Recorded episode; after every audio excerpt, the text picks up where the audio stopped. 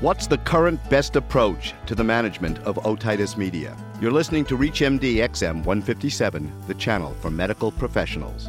Welcome to the Clinicians Roundtable. I'm Dr. Bill Rutenberg, your host, and with me today is Dr. Richard Rosenfeld. Dr. Rosenfeld is a professor of otolaryngology at the State University of New York Health Science Center and chairman, Department of Otolaryngology at Long Island College Hospital in Brooklyn, New York. He is the editor in chief of the journal Otolaryngology, Head and Neck Surgery, and chairs the AAO HNS Guidelines Development Task Force. Today we'll be discussing best practices in otitis media. Welcome, Dr. Rosenfeld. Pleasure to be here. Thank you. There certainly are several guidelines for the treatment of otitis media. From your perspective, and you've probably seen some that didn't even make it out of the cutting room, what do you think is the best approach to treatment today? Well, we've got to start by distinguishing two types of otitis media.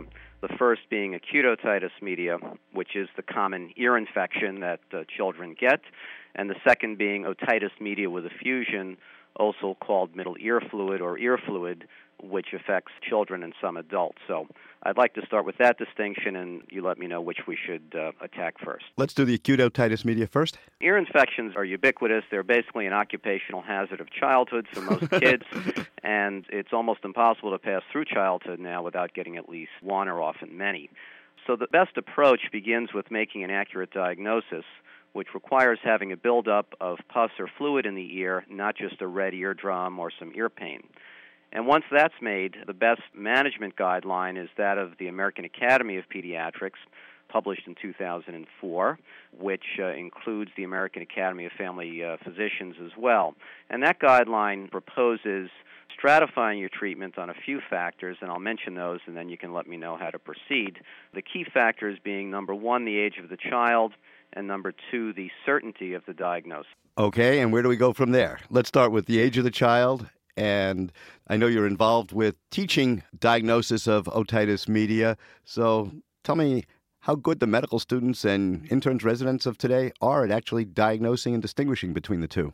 Well, that's a great question, and I think probably they're much better at treating a ruptured appendix and an exotic uh, craniofacial problem or airway problem than managing these bread and butter ear infections because it is difficult to make the diagnosis. But let's start first with age. Uh, the reason we look at age is children below age two have not really developed much of an immune system, and they're not able to fight ear infections on their own. Particularly in the first six months of life, there's almost no research in this area. So, for kids six months or younger that have an ear infection, we always recommend antibiotic treatment. For children between six months and two years, generally antibiotics are also recommended for a, an accurate diagnosis because of the limited immune system at that age. The potential for complications is greater, and also we have less research available. Ages two and up, there's quite a bit of leeway to observe without antibiotics, but let's first just review the issue of diagnosis diagnosis for an ear infection is very hard to make, even though it's a, a, ubiquitous problem. And the reason it's hard is you have to verify if there's pus or fluid behind the eardrum, not just see a red ear or have a child with some ear pain. And to do that requires getting a good look down the ear canal, which is narrow, obstructed by wax, and the kids are always jiggling and wiggling. So it's hard to see the eardrum sometimes, at least clearly. And to tell if there's fluid behind it can be tough. We can tell sometimes we see pus actually in the ear canal or, or some fluid behind the eardrum, or we use pneumatic otoscopy to sort of jiggle the eardrum, and if it doesn't jiggle well, that would suggest fluid. But these skills are not universally taught in residency and, and training programs, so they kind of have to be acquired on the fly. Yeah, I've noticed that cleaning the wax out of the ear isn't even taught in medical school. Oh, you're absolutely right, and cleaning the wax has become such a problem that we're actually in the midst of finishing up a multidisciplinary national guideline on, on managing earwax um, as well, which is coming out in September. But it's very tough, and it's tough to do it uh, without hurting the child or causing bleeding. But we recognize that, and at times we allow in our treatment paradigm the possibility of an uncertain diagnosis, where you you suspect it's an ear infection, but you're not sure. And if that's the case, you should ratchet down the use of antibiotics. So, particularly a child who's age two and older, and you're not even sure they might have an ear infection, you can't see the eardrum well, hold off. Do what we call the observation option for those children. But if they have pus, if they have pain, if they have fever, that group, it's reasonable to begin an antibiotic or not? Uh, for children who are two or older two and, and have, over, yeah. have some pus and pain and fever, it's reasonable. You can never be faulted for giving an antibiotic for an ear infection, which is generally bacterial. But even with those things you just mentioned, the studies do show that about 80% of these infections get better on their own in about a week without antibiotics with placebos. So I wouldn't recommend observation for a toxic child with 104 fever who, who just looked awful.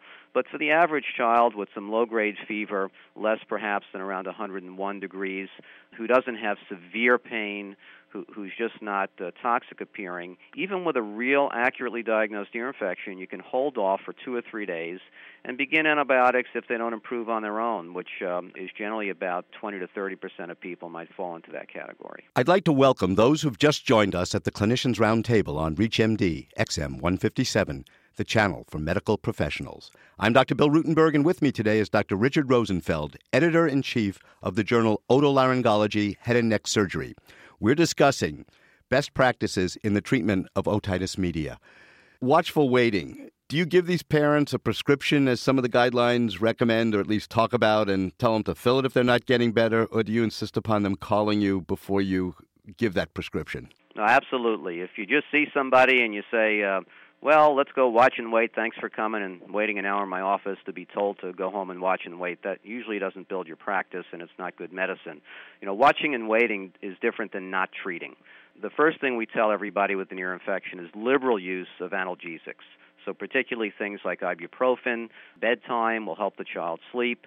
And during that first 24 hours, it's very important to continue ibuprofen or acetaminophen for pain relief.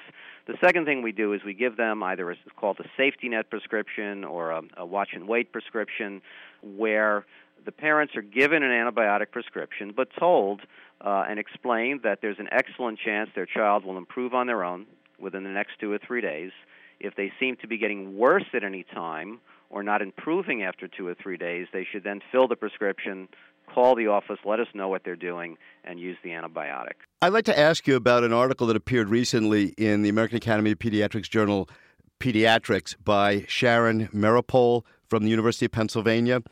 The article is entitled Age Inconsistency in the American Academy of Pediatrics Guidelines for Otitis Media.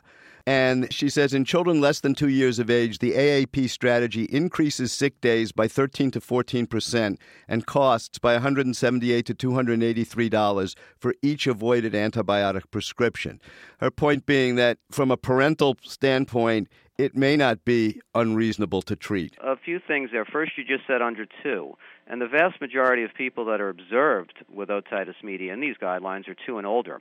So it's a very small proportion of the under two group that would qualify for observation.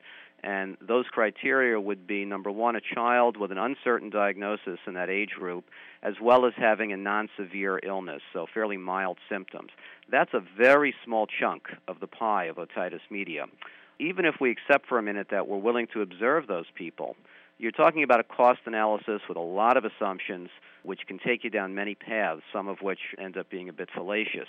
What's not factored into there is how do you save time and money by giving a child an antibiotic with a 10 15% incidence of diarrhea and vomiting that keeps them home from school because they're having diarrhea and vomiting that they could have avoided if they were just being watched and waited. So there's there's a real cost of antibiotics, uh, some of which are obvious allergic reactions, rashes, gastrointestinal upset, and some of which are not so obvious, the resistance problem being paramount which in return for that little bit of boost you get from the antibiotic, you pay a big price later on in getting tough bugs that are tougher to treat and require more and more drugs. So I don't think it's as, as clear and as rosy as a decision analysis might uh, state it. The second point she makes, and I suspect your answer is going to be similar, but she says that with the age inconsistency, it says when considering number needed to treat outcomes – if we are willing to treat 2.4 children greater than two years of age with antibiotics to avoid one sick day, then to be consistent,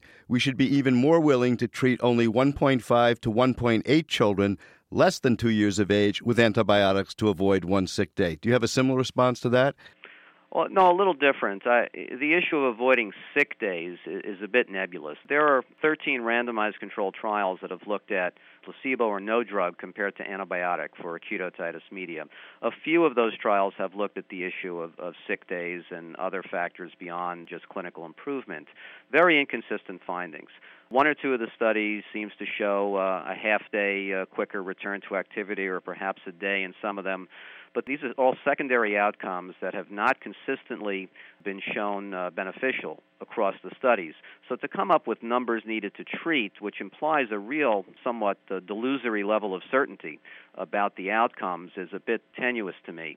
I think it's something to consider, but again, it's not going to fit into that nice little rosy package of decision analysis because of many, many limitations in the studies. So, as an editor in chief of a journal, how does something like this get accepted for publication? I think you decision analyses are fine and they provoke thought, but generally they're accompanied by a list of assumptions. And I recall in this article that the list of assumptions was almost as long as the article itself. Yes, it was, several pages. And, and that's fine. It's a valid approach, and and it causes you to think about interesting things. But when you decide how you're going to act on this information and what you're going to do with it, to me, it raises a lot of caveats, some of which I know are expressed in the article but there's a tendency to want sound bites, of course, and the title and abstract of an article make a sound bite much better than the three pages of limitations. So I think it's worth publishing. It provokes thought and discussion, but to me, it's not going to change a paradigm of uh, a practice necessarily. One final question, and that is with watchful waiting, everybody's going to be concerned about any increase in unexpected side effects. Have you seen more mastoiditis or any other problems as a result of watchful waiting? No, that was a, um, a theoretic concern that was quite vocal years ago. It, it's never come to be. In all the studies of mastoiditis out there, the vast majority of mastoiditis and other complications of ear infections occur in very young children, typically a year or younger, and almost all of them age two or younger routinely about 50% of these children have already been on antibiotics when they get their complication. So giving antibiotics certainly doesn't prevent it. For the very reason that these young kids are more susceptible is why we urge caution below age 2 and most of the observation applies to age 2 and older there has not been any upswing in mastoiditis in any country uh, that's been attributable in a convincing way to more watchful waiting. So the key is follow up. If you don't have a follow up mechanism, then you're always better off erring on the side of treating to prevent the complication. I'd like to thank Dr. Richard Rosenfeld, who's been my guest, and we've been discussing best practices in the treatment of otitis media. I'm Dr. Bill Rutenberg. You've been listening to the Clinicians Roundtable on ReachMD XM 157, the channel for medical professionals. Please enjoy listening to our on demand program library. Visit us at ReachMD.com and register with promotion code RADIO to receive six months of free streaming audio for your home or office. If you have comments or suggestions, call us at 888 MD 157. Thanks for listening. Until next time, I wish you good day and good health.